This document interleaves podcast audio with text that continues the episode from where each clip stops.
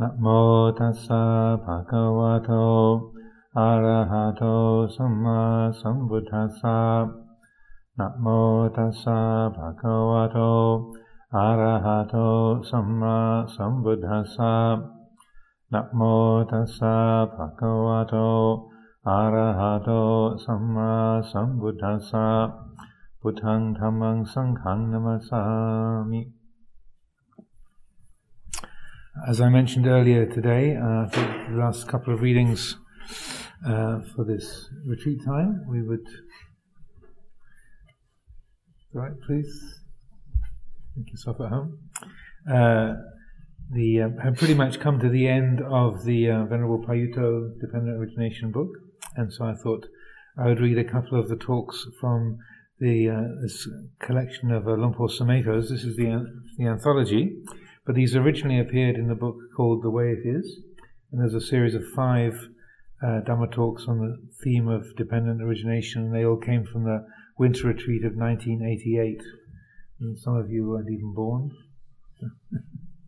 but yeah, 1988 was um, when these were given, and uh, so they're they're, they're very uh, helpful set of teachings, and so um, you can find this is volume three of the of the anthology, but they're also in the individual book the way it is. So this is the first one of the five, called uh, Ignorance is Self-View. The uniqueness of the Buddhist approach is anatta, the realization of not self. The particular style of reflection in structures like the Four Noble Truths and the Paticca Samuppada changes the way of thinking from the self view of the soul and me as an absolute to anatta, not self. The problem lies in the fact that not self, quote unquote, seems like annihilation. And what frightens people about Buddhism is that not self and no soul sound like an absolute position that one has to take as a Buddhist. People who hate God and resent Christianity may become Buddhists because they've got a grudge against God, the soul, sin, and guilt. And they really want Buddhism to be a kind of atheistic philosophy and a total rejection of the whole Christian experience.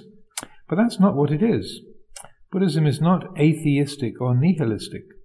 The Buddha was very careful to avoid such extreme positions. Instead, his teaching is a very skillfully and carefully constructed psychology. Its aim is to help us see through and let go of all the habitual attachments, attitudes born out of ignorance, fear, and desire that create this illusory sense of a self.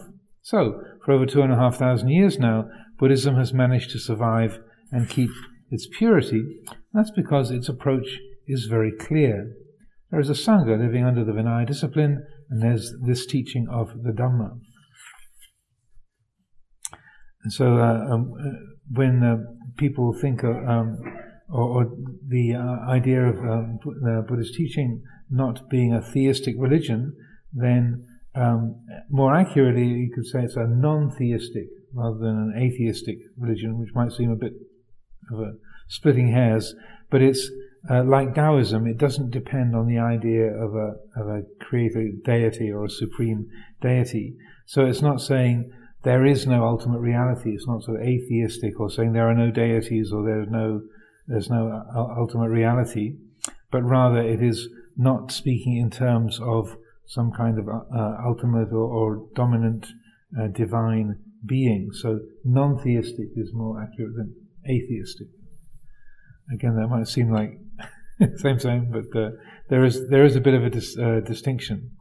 And uh, also listening to uh, Luang Por Sumedho's talks or reading them, then God and soul and such like make a lot of appearances in, in his in his talks. Um, he grew up in a, a, a Episcopalian Christian uh, uh, family, a high Anglican sort of American version of, of Anglican Church. Um, he actually even thought about becoming a, a Christian minister at one point, but um, he uh, and he apparently went to go and chat with the local bishop about the possibilities of him entering into that uh, that kind of training. But um, he had too many doubts to make it uh, workable for him. So he, he often mentions that. So the languaging of, of Christianity and God and soul and such like uh, make frequent appearances in his teachings because that's sort of the the uh, the ground of conditioning that that um, he had in uh, in this early early part of his life.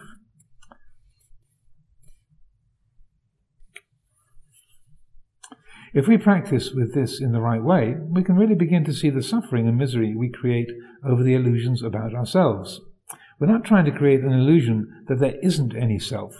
The point is not to go from the illusion of self to the illusion of there is no self, um, but rather to investigate, contemplate, and have insight until the ineffable truth is realized by each one of us for ourselves. Each one of us has our own unique experience. We don't all experience exactly the same things. We have different memories, experiences, tendencies, and habits.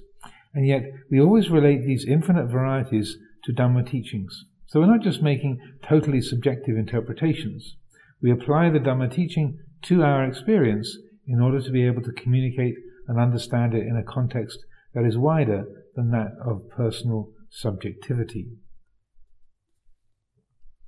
So that uh, uh, again, the uh, as I was mentioning the other day, the, the approach of the of the Buddha, and particularly in teachings like the Anattalakkhana Sutta, rather than trying to define what we are, he, works by a, a um, what they call the the apophatic method of talking about what we're not.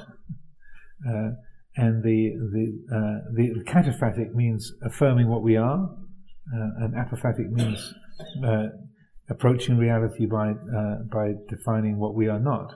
So that's the, the Buddha's approach, also called the via negativa in, in Latin.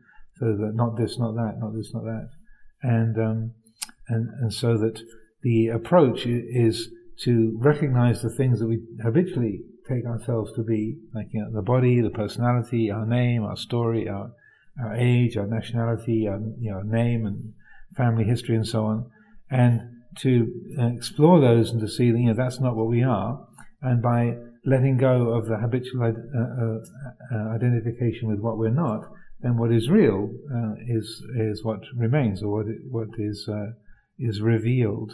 Um, that uh, so rather than trying to then then describe that or, or make a concept about that, rather to let that quality of realization of the the um, the presence of, of Dhamma be something that speaks for itself. It doesn't have to have a, a, a word or an idea to, to describe it.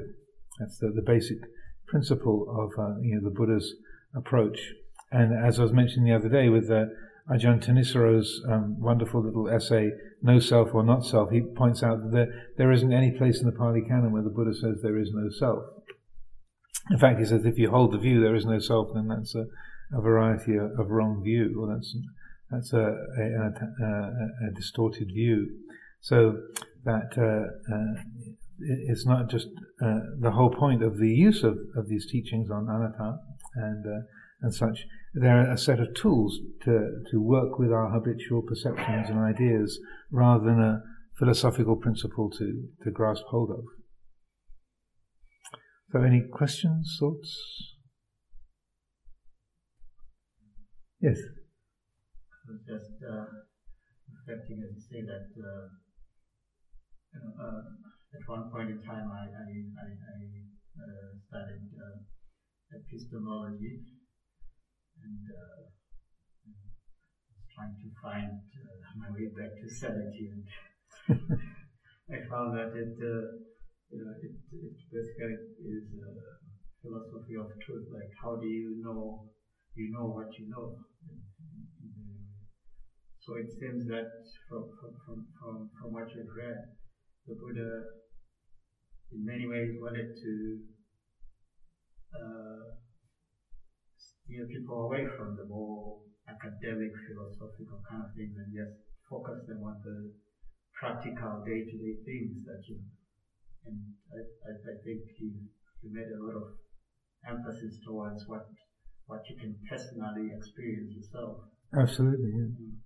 Because uh, I mean, he, he was an Indian living in India and has this in, in very very strong philosophical tradition, and so being able to make a sort of watertight case for why your philosophy is correct and the other ones are incorrect, but relying on words and explanations and conceptual maps that was the, the landscape that you know, he was he was sort of, uh, a part of, and so uh, it seems from very early on he, he realized you know the map is not the territory, and that it, it, it's a the focusing on the sort of refined philosophical explanations and uh, and coming up with the perfect map it still uh, doesn't really help you in terms of of the momentary experience of, of, of dukkha, you know, and suffering and so on. And yeah, and that's something that you that is, is borne out over and over again. I've I've known you know, people who are you know in in sort of academic studies of, of Buddhism having um, kind of vitriolic arguments and uh, sort of a, a, lot of contention and sort of vying for position over extremely refined points of philosophy. But the actual thing is, you know, I'm right, you're wrong. You know, you shut up. You know, I, you know, uh, I've got more qualifications than you have. You know, my my argument is better than yours. You, you shut up and and uh, uh, and you, uh, consider yourself defeated. And so the the on the surface level, it's very refined philosophy, but on the uh, on the actual ground level, it's like you know two eight year olds fighting in the school playground. You know, it's just like I'm right, you're wrong. No, I'm right, you're wrong. and so very uh, very much caught into ego and contention and um, and it's not obviously the case in everybody in academia, but it's uh, that uh, capacity of the mind to get locked onto verbal explanations and conceptual structures and, and mistake that for then uh, like a, uh, a, genuinely liberating understanding. Uh, uh, and that's what the Buddha saw. So his, his attention went to that I teach one thing, dukkha and the ending of dukkha. and then what words could back that up and support that, then great. But he generally used fairly sort of household language a lot, much of the time, uh, and uh, rather than than sort of complicated philosophical principles that only a handful of professional debaters or philosophers would understand. So, to continue.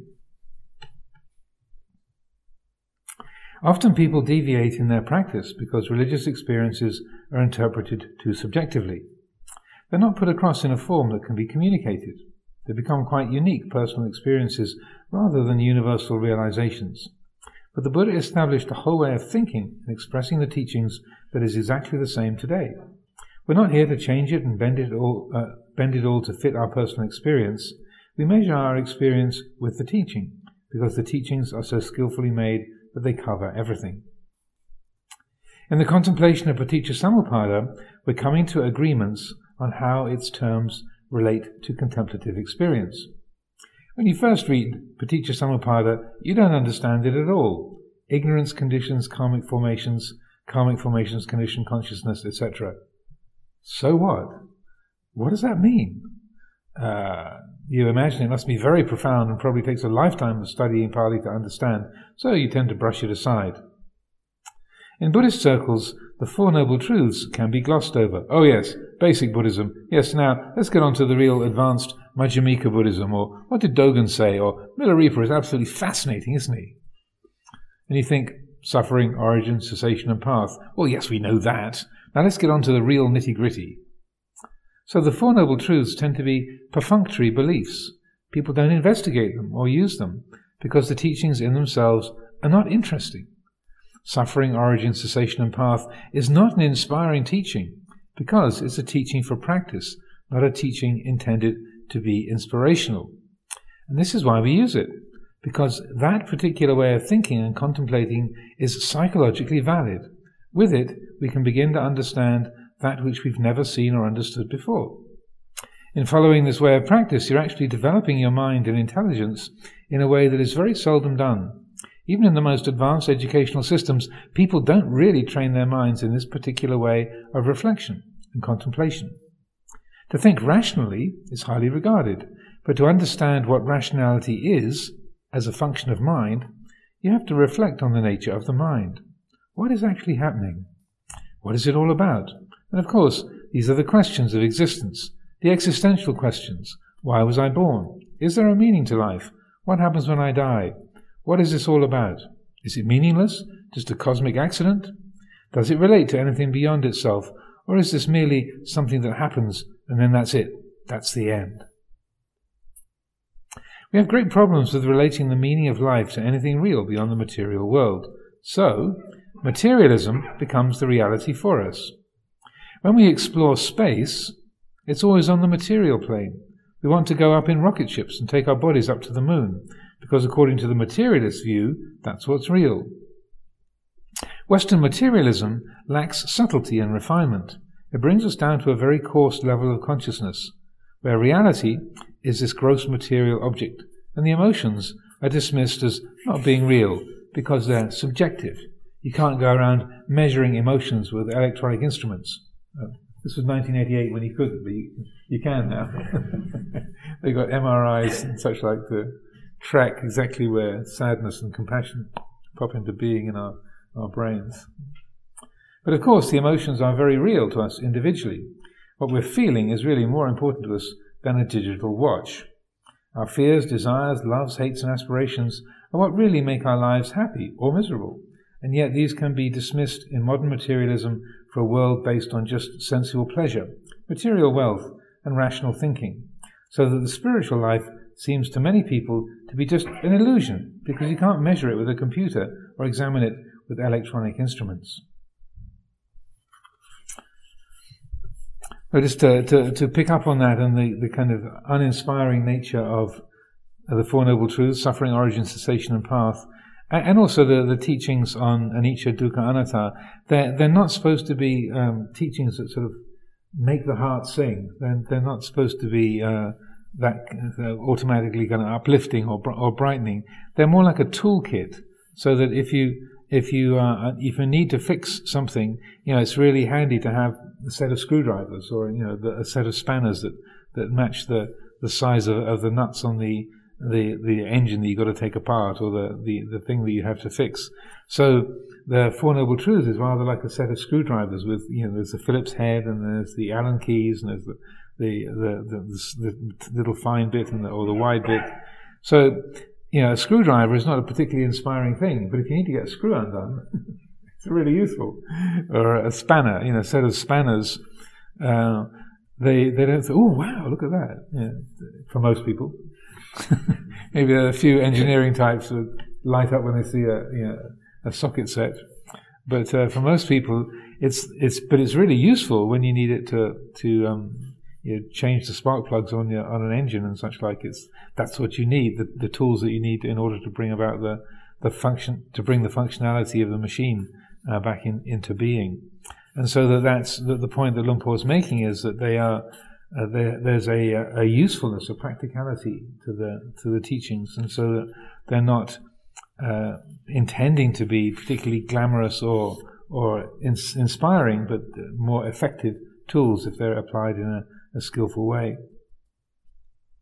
Also, these uh, uh, going again to um, to uh, uh, the reflections on, on intellectualism and such like that he's talking about here. I remember um, when, when I lived in the States that the um, the San Francisco Chronicle has got a, a, really good, I would say, a really good science section. They have really uh, quite thorough um, and sort of large scale reports and, and very you know, accurate uh, arti- you know, uh, informative articles, and um, there was one big spread of over a couple of full uh, full size pages in the in the Chronicle about this these two groups who were trying two different sets of astronomers who were trying to make these measurements to figure out exactly at what rate the universe was expanding. So is it going to expand and keep expanding, or is it going to reach a limit and then start collapsing? And these uh, and they were interviewing the, these various different scientists. And one had a, a telescope in, uh, I think, in Chile, in, in, the in the mountains, and the other had a, a telescope in um, in Australia, uh, out in the desert, I think. And uh, they were asking, they were kind of racing with each other to try and make these crucial measurements. And um, they were asking uh, one of the, the, the, lead scientists about how things were going. And he said, "Well, uh, they say that gravity is the most powerful force in the universe, but actually, I think professional jealousy is. so again, it's like, yeah, technically we're measuring the expansion of the universe, but actually we're just trying to beat the other guy. That's that's really what we're doing. Is uh, is the actuality of what we're doing is trying to be the ones that get the prize. Yeah. I thought, well, it's very insightful and, and also good that the reporter put that into the paper.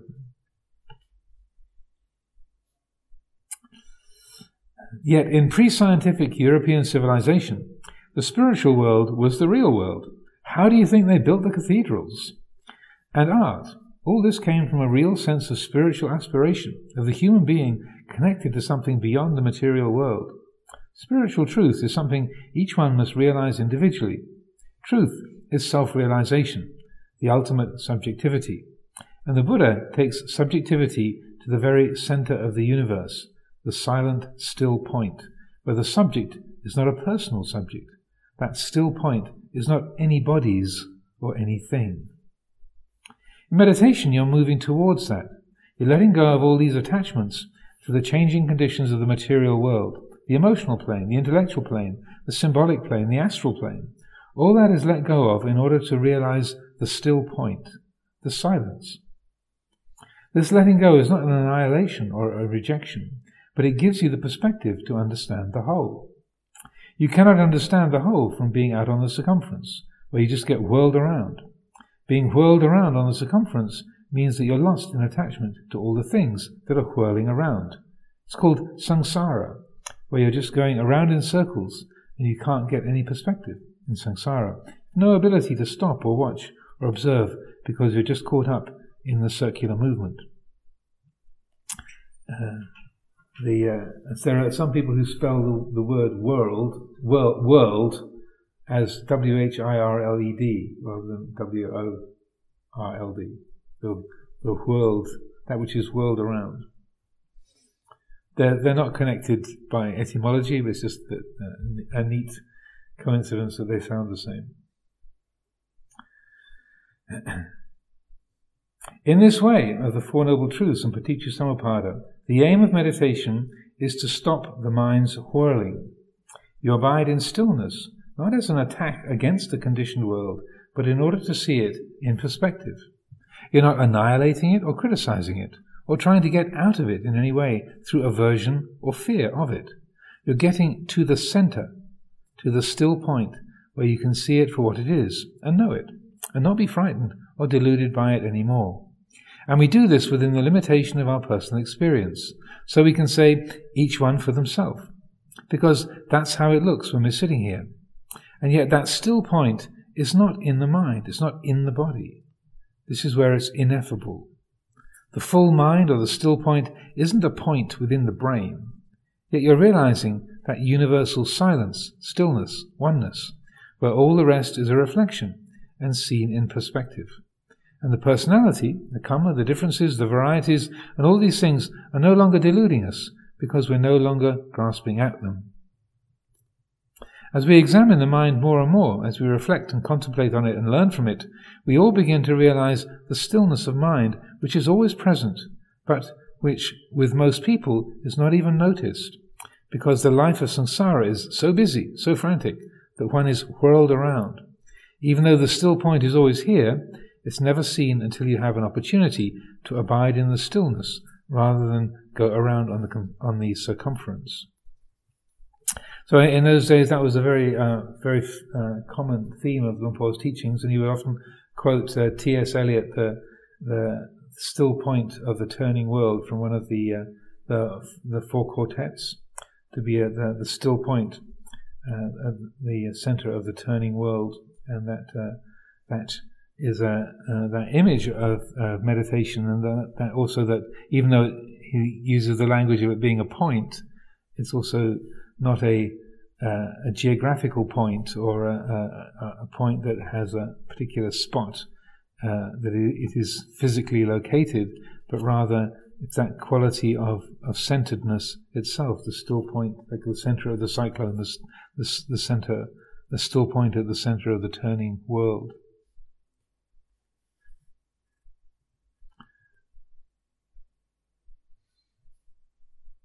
Any questions? Thoughts? Yes. And the, the word jnana dasana, like the ultimate reality. Yesterday you mentioned the word jnana dasana, mm-hmm. knowledge, vision, knowing, and seeing.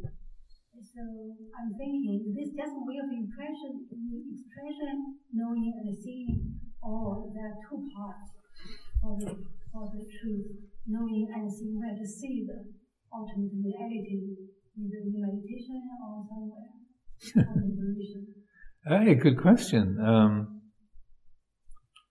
uh, I, I, tend to I tend to think of it as one quality of knowing, uh, jnana sort of knowing and seeing. It's using the imagery of a, vision, um, but it, it's not like a, a visual experience. So I think it's it's using the language in a in a figurative way. Um, but uh, it, you know, different people have different interpretations. So there'll be some who say, "Oh, jnana dasana is just yeah." It's just, uh, and often I would say it's the same as insight. It, so when we talk about vipassana, then that arising of um, yatabhutang jnana dasana, knowledge and vision of the way things are, that's I would say is synonymous with with insight of vipassana. When that um, seeing the uh, the the nature of all experiencing. Uh, that that insight um, is the same as yatha bhutang jnana But it's I wouldn't say there's a fixed interpretation that uh, there was a, a, a, Thai forest monk that in Abhayagiri monastery, a, a, Thai a group of Thai people bought the land right next door, just across the ridge, and they started up another forest monastery just beside us. And they were all students of Luang Por Thun, uh, Kipapanyo. Um, so this monastery was called KPY, it's sort of short for Kipa Panyo. and uh, so in, in, the early days, Luang Por would come over and spend uh, several weeks there, um, and uh, we would go up and listen to his Dhamma teachings. And, uh, and so one, uh, one time we were there, and he gave this long, this long talk, um, and he was very, very clear that jnana dasana is not the same as dasana jnana. And uh, I was sort of looking at Ajahn going, never heard that before. But it was like, don't make the mistake. You know, jnana dasana is not the same as dasana jnana. You know, it's a really bad error. And this whole Dhamma talk was around, don't make that mistake. And and I don't think we were the only ones thinking, um, what's the difference? but for him, yeah, he'd practiced with that, and, and it was obviously very different. There was a different take. And uh, and even when I asked Ajahn Pasanno, whose Thai language is pretty good, to sort of break down exactly what Luang Por Thun was saying in terms of defining the difference between jnana dasana and dasana jnana, and he sort of couldn't quite couldn't quite uh, get the the uh, nuances of what the difference was, but he knew it was really clear that Luang Por wanted to make sure we didn't make that mistake of you know getting the substituting the one for the other. Uh, so, uh, and that's often the, the the way things work. That a, a, a person will have lo- uh, looked into the teachings or the practice in a particular way, and they, they use the language. It takes on a, in a certain way. It takes on a particular set of meanings for them. So for Luang Por Thun, it was really very, obviously very different, and he was quite keen to make sure that we understood what he was saying. But because the others others of us weren't familiar with his pattern of, of speech and, and how he explained things, um, it was a bit mysterious. The people who were his long-term students, they were kind of, oh, they kind of, they, it was more familiar territory, so that the, the, language was known to them, so they had a bit more of a background. But um, were, those of us from Abhayagiri kind of a, a little bit lost at, at, that point. So it's, uh, uh, it, but it's also good to to um, you know, to reflect on these things uh, and say the um, the difference between vision uh, or the you know the language of uh, of Dhamma often involves light, like chakung udapadi, vision arose, jnana udapadi, knowledge arose, panya, uh, uh, uh, wisdom arose, aloka, light arose. So there's a lot of light imagery in, that, that, the Buddha uses, um, but also the um, uh, there's uh, for other people they might not be so vision focused, but they might be more hearing focused. That they got, and so that the the aspect of listening or hearing uh, is more significant or has greater meaning. That you're sort of receiving the Dhamma, you're hearing the Dhamma. You're so like the one of the um, the names for the the sangha or the Buddha's disciples is the Savaka Sangha, the the the uh, that and that literally means hearing the sound, the sound hearers, the savaka. Uh, I think uh, Mechi Sansani Savika magazine. Is that right? Yeah, and that the, the that uh, it's like uh, receiving the teaching or understanding, growing through through hearing, listening, taking things in that way. So uh, it's with these things, it's it's good to pick up a particular term and explore it and say, well, okay, um, so how do I relate to knowledge or understanding? How do I relate to vision or, or seeing? How do I relate to hearing or tasting? You know, the the taste of freedom. You know, Chah used that that phrase, the the, uh, the the taste of freedom. Maybe hearing and seeing doesn't have that effect, but tasting does. You know, that that that, uh, that has a, a particular impact. So you're reflecting on the terms and then uh, seeing how they they match your own personal experience. Like like Luang Por is saying here that uh, we we all have different conditioning, different backgrounds, and so we're using the terminology of the teachings to to try and map our own particular way of, of experiencing and, and naming and and uh, say knowing the world. Uh, using the, the, the, the, the teaching, the format of the teachings, and the language of the teachings to to help uh, make make sense of, of what we experience and how we experience it. And so that then uh, I feel it's a, a, very useful thing to, to kind of develop your own language really, and to use your your own terminology for talking about how your mind works, different states that are there, uh, the uh, the way that things work together within you, even if it doesn't match the people around you, it doesn't match a sort of scriptural uh, format if it's if it's meaningful for you and it and, and, it works to help clarify things, then it's it's a useful process. And also, it's it's uh, if things are unclear, that's that's also useful. Jnana dasana, same or different? Don't know. Okay, so just let it be let it be unknown. It might be different. It might be the same. Let's just let it hover there and, and then investigate uh, over time. Yes.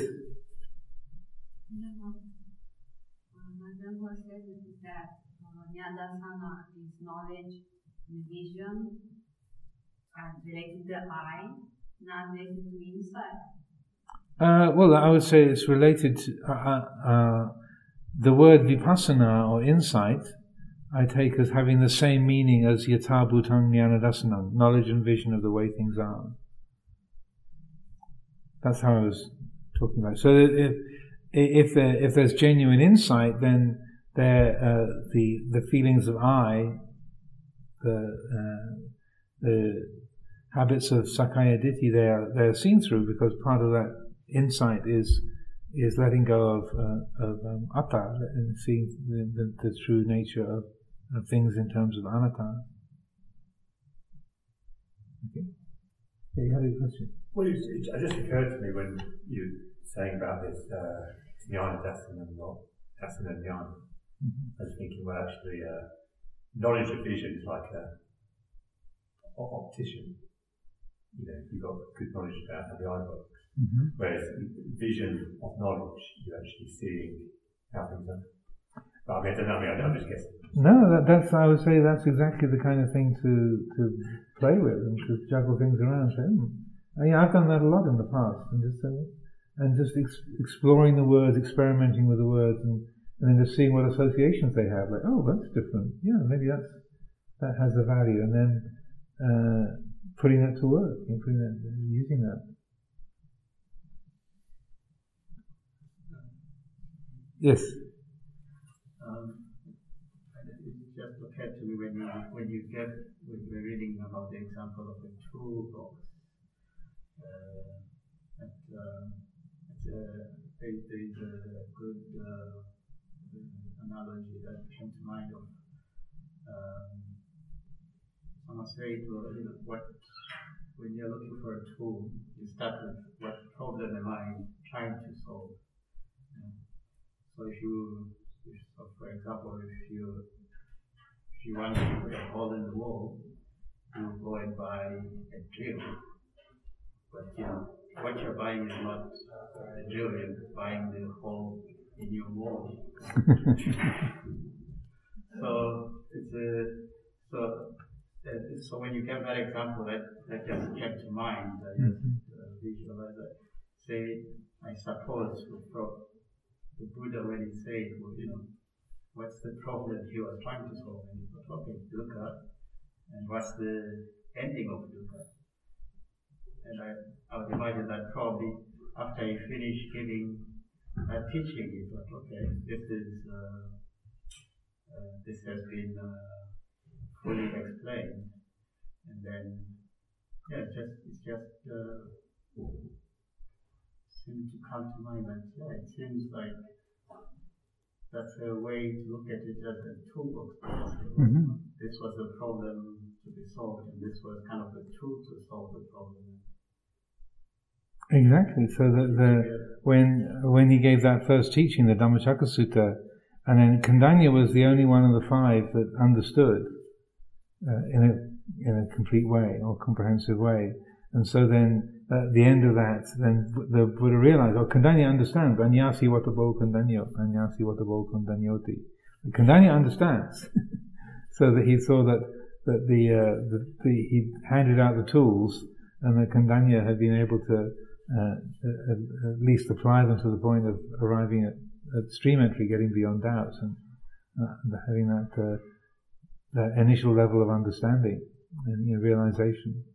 So that uh, it's like, yeah, he's he's he's figured out how to use the tool, and that he's making making progress. And it wasn't until he gave this the second uh, teaching on on anatta, then all five of them became arahants. But in the first talk, when he explained the middle way and the four noble truths, uh, only uh, only Kondanya had the insight and, and, and realized stream entry, and the others were still interested and had faith, but didn't didn't quite have that level of understanding. They hadn't quite figured out how to use the tools to fix that hole in the wall.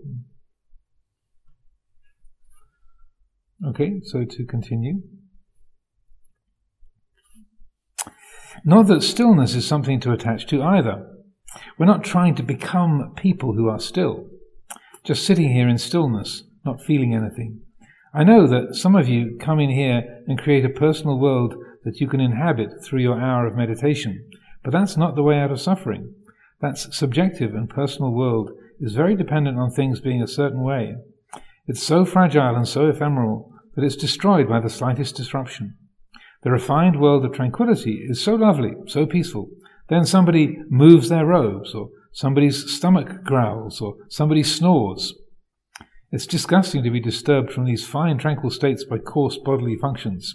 But stillness isn't tranquility.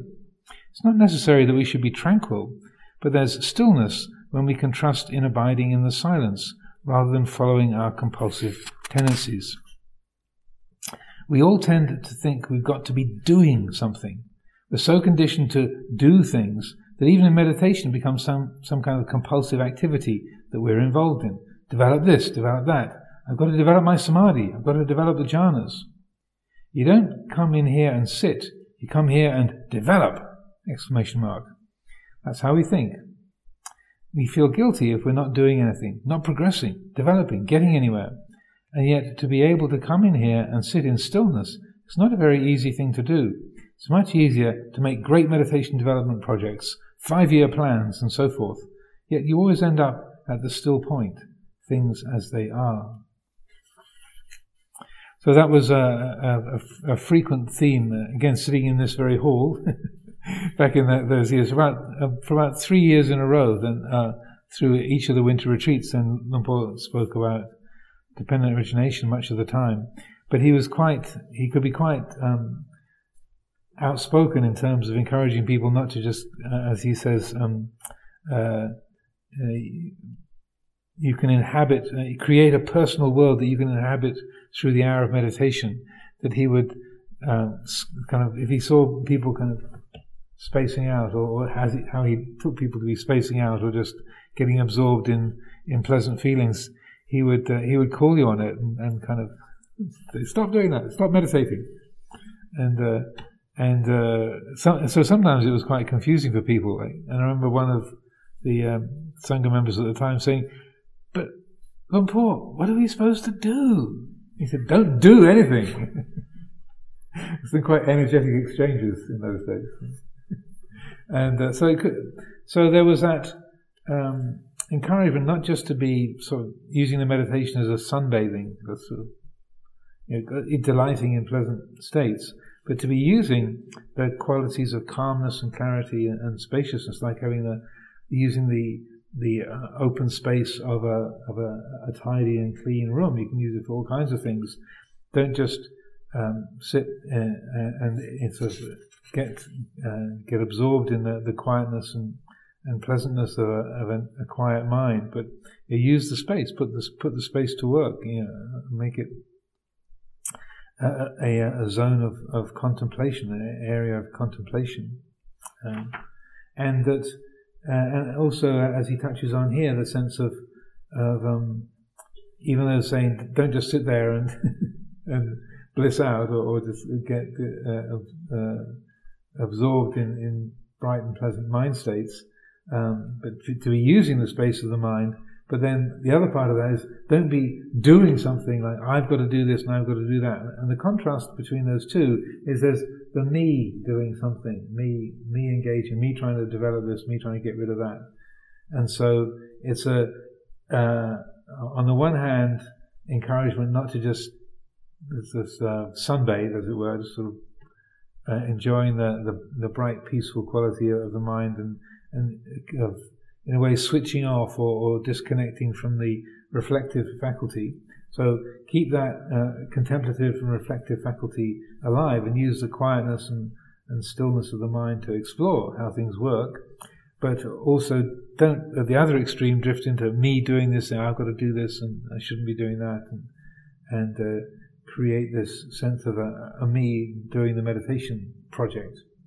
And uh, uh in in that regard, um, the uh, in the Tibetan tradition, the the, the uh, one of our, our, good friends of, of the uh, sangha over the years, Tsoknyi Rinpoche, he would talk about undistracted non-meditation as a sort of that's a, his his a shorthand way of referring to the to the practice.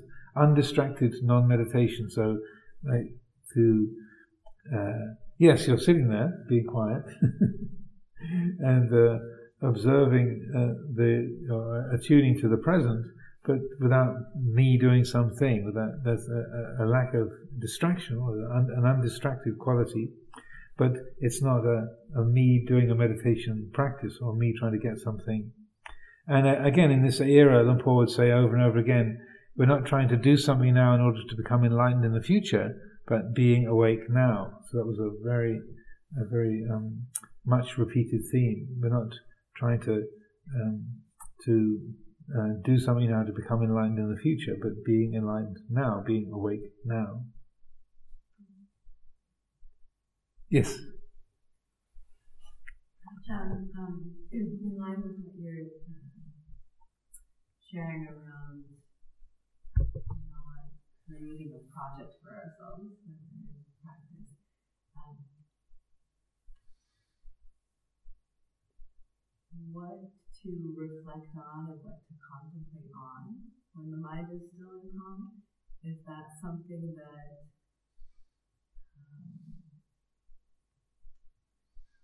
we can trust will pop up like intuitively in practice? Versus, you know, I mean, I think coming to practice with an agenda, like I will contemplate this my mind is still enough. You know, I mean, it's, it's,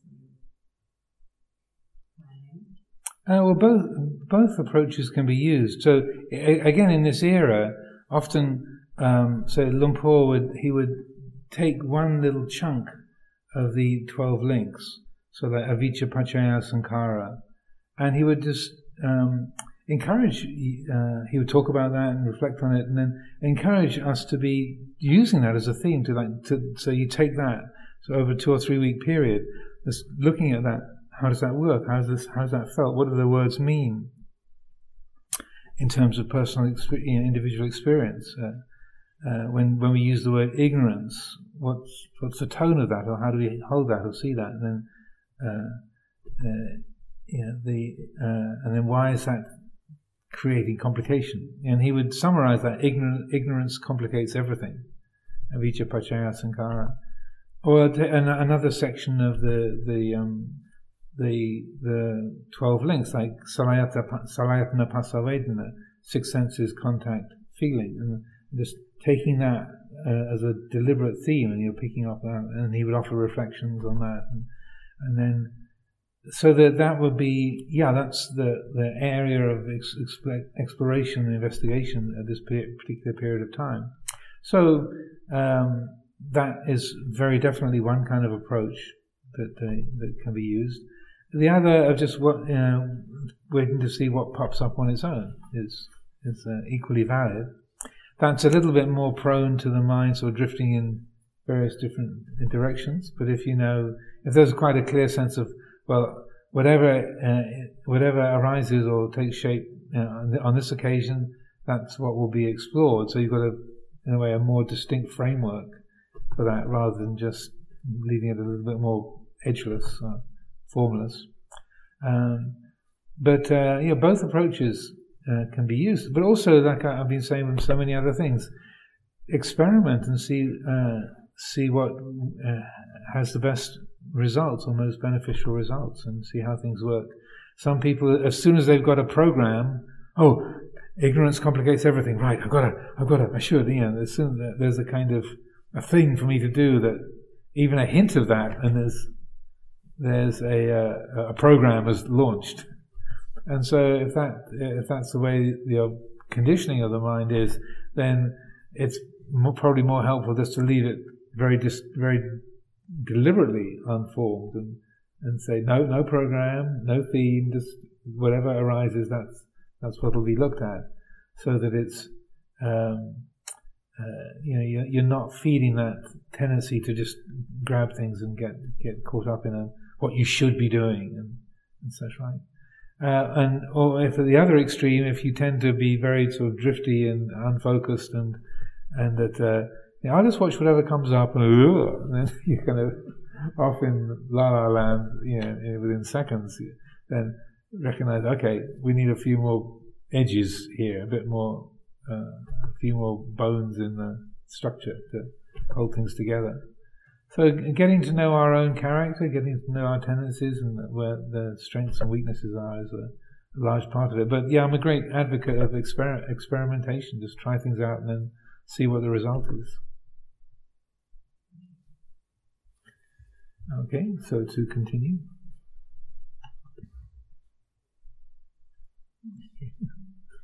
With understanding more and more, there can be a letting go of the desire to develop and become anything. And as one's mind is freed from all that desire to become and get something, to attain something, truth starts revealing itself. It's ever present, here and now. It's a matter of just being able to be open and sensitive so that truth is revealed. It's not something that is revealed from outside. The truth is always present, but we don't see, sorry, we don't see it if we're caught up in the idea of attainments, of me having to do something, having to get something. So the Buddha made a, a direct attack on me and mine. That's the only thing that's blocking you. The obstacle is the attachment to a self view. That's what is the problem. If you just see through that self view, let go of that, you'll understand the rest. You don't need to know all the other kinds of elaborate esoteric formulas. You don't have to go endlessly into the complexity if you just let go of the ignorant view of I am. See that and know and understand the way of letting go, of non attachment. Then the truth reveals itself wherever you are, all the time. But until you do that, you'll always be caught in creating problems and complications. Avicca pachaya sankara, sankara pachaya vinyanang, vinyana pachaya Namarupang Namarupa Pachaya Salayatnang Salayatna Pachaya Paso. Pasta Pachaya Vedna Vedna Pachaya Tanha Tanha Pachaya Upadanang Upadana Pachaya Bhavo Bhava Pachaya Jati Jati Pachaya Jara Marnang Sokapari Deva Dukkhadomana Supayasa Sambhavanti. All that means is that if you keep insisting on being attached to the illusions of a self, to greed, hatred, and delusion, all you're ever going to get at the end are old age, sickness, and death, grief, sorrow, despair, and anguish. That's all you'll get for the rest of your life. A pretty boring prospect. But you can be free from that here and now through right understanding, seeing things in the right way. There can be the knowing of truth, in which we are no longer deluded by appearances or habits or by the conditions around us. And so, yeah, this is a, a, very familiar um, theme. Also, Luang Chai used to use the the image of groundwater, saying you don't have to create the truth. That the Dhamma is ever present. It's like groundwater. If you if you dig, and this is like in, in Ubon province, the way that things work is very very flat. if you just dig uh, down, then you'll hit groundwater at a certain point. And so he said the Dhamma is like groundwater. If you just if you just dig down deep enough, then you'll find it. You don't create the water. Um, it's it, it's there according to its own uh, nature. It's part of the the the, the uh, system of the world. Um, but if you don't dig, then it, it, that that truth won't be accessed. It, so it's ever present, but the work of digging of the of the engaging in the practice has to be done in order for that truth to to manifest or to be to be realized. And uh, that which is obstructing that, uh, as he points out, is the, the, the sort of number one obstacle or, or, obstruction is that the habits of self view, and so that that uh, the development of insight, and particularly the insight into into not self, learning to recognize that and to to let go of it, uh, and then and then uh, directly experiencing or appreciating the nature of uh, reality free of self view, then that is the, the, sort of the key um, liberating principle of, of Dhamma practice. So that's what makes it a, a genuine practice of Dhamma when the, the habits of self view, I am, me, and mine are, are, let go of, when they're seen as, as empty, transparent, insubstantial, then the, the, uh, the Dhamma is is revealed as it's always been here. It couldn't be anywhere else, but it's that me and, and mine, the uh, the habits of self view and conceit that are continually obstructing that. Any thoughts, reflections, questions? Yes. Um, I wonder if uh, the right um, when I was home, I felt how um, my sister's son, one year old, is learning and basically how naturally mind works and how curious it is and how quickly it learns like every day like huge advancement and he would pick different things and uh, look and try how to play with it and go on and uh, it seems that naturally our mind is quite uh, curious and likes to learn new things and understand how things work and could you say that the same, um, if we just leave the mind by itself to explore, it does the same in meditation. So basically, we don't need to um, look at this or at that. Like we have uh, like the view that is stuck that we need to use this screwdriver to remove. That we was taught uh, how to become, what like what are the goals. So it's something that is really stuck in the mind, like about yourself, about what you should do in your life. And then knowing the teachings, mind just uh, explores and learns by itself which one is true, like your conditioned view or truly your experience of life. And to much engage, just to let it go through it with curiosity and it by itself well, it, as an adult, you know, we, we've all had um, influences conditioning the mind. So uh, I think it, what you're saying is true in, in some respect, but um, the the habits of you know where the mind likes to go, what is it, what things we're afraid of, or what things that we we feel we have to have, or things that are uh, are a problem, or, or that we we contend against the conditioning of the mind can be very, very strong. And so that uh, quite a lot of the practice is to get to know those habits of conditioning. Um, and so to enable that, that exploring and learning to be uh, un, unbiased, to be um, sort of free of negative influences. Because, uh, yeah, there is a natural curiosity, but it, the conditioning of the mind can be a lot of, there can be a lot of desire and fear and aversion and uh, opinion uh, that oh this is good that's bad or don't go there that's dangerous or that's really good get more of that that's a good thing and so that that the, that kind of conditioning can be really strong and we, can be taken to be absolutely true and valid and so that that can uh, uh, uh have a very definite effect on the um, on the, the, mind's ability to explore where it wants to explore, explore what, uh, what, what things it uh, It doesn't want to challenge and such like. So that, uh, yeah, we do have a natural uh, curiosity or a capacity to learn, but it's, uh, I think, why there are so many teachings. and um, the, the, uh, the, the structures of teachings that uh, approach these different areas of our lives is because we do get affected. We get uh, habits get formed in different areas. And one of the aspects of habits is that they can be so strong or so familiar that we don't even know that they're habits. We think it's just reality that oh that is ugly or that is beautiful, that is that's dangerous or that's uh, that's really valuable, and so it's getting that perspective on well why do I call that dangerous or why do I call that valuable? Why do I say this is that's, that's beautiful, that's ugly? Where's that coming from? So that um, freeing up that uh, investigative, exploratory aspect of mind from those uh, biases and obstructions. That's a, a, an important part of of uh, the practice. you can be, you know, you can you can grow up through uh, life being very, very proud or think that you're really something special, and the, you know everyone is there just to sort of support you in your your kind of glory program. or the opposite end, you can feel like you're a victim. Everyone hates you, and you're no good. You're useless, and uh, people are to be uh, uh, to be afraid of. And I mean, those are extreme examples, but we can we can have those kind of perspective on perspectives on life, and not even realize that they're there. That um, and they can be so so embedded, so strong. That uh, I should be this way. I shouldn't be that way. This is good. That's bad. And so then using the, the, the teachings to explore those different areas of conditioning and to to recognize what they are and how they work is is really a really important part of, of things. And like I, have mentioned, how uh, I I used to be very anxious. It was such a uh, being worried about things was such a, a, a, a an incessant habit. I didn't even realize I did it. I, would already been a monk for like six or seven years before I realized I'm worried all the time.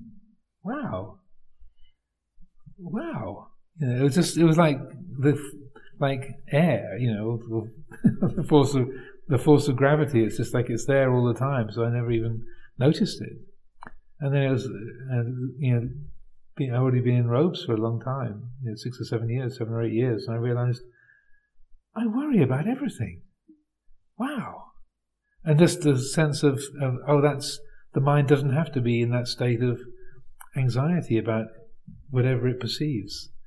It was just like, oh my goodness, perhaps I don't have to be worried in this way. But it, I didn't even know it was there. So that getting getting familiar with those kinds of deeply rooted habits and being ready to work with us, and uh, otherwise our natural ability or you know capacity to explore and experiment, it's you know, there's certain large objects that it's sort of going around, but it doesn't address those those sort of fixed things in our, our conditioning that um, we uh, um, you know that are there in our life and just uh, uh, such a strong presence that it's just you know it's very hard to get any kind of perspective on them. So seven o'clock has come around, so let's leave it there for today.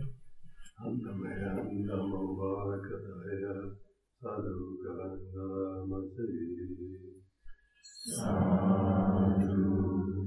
sadhu, sadhu.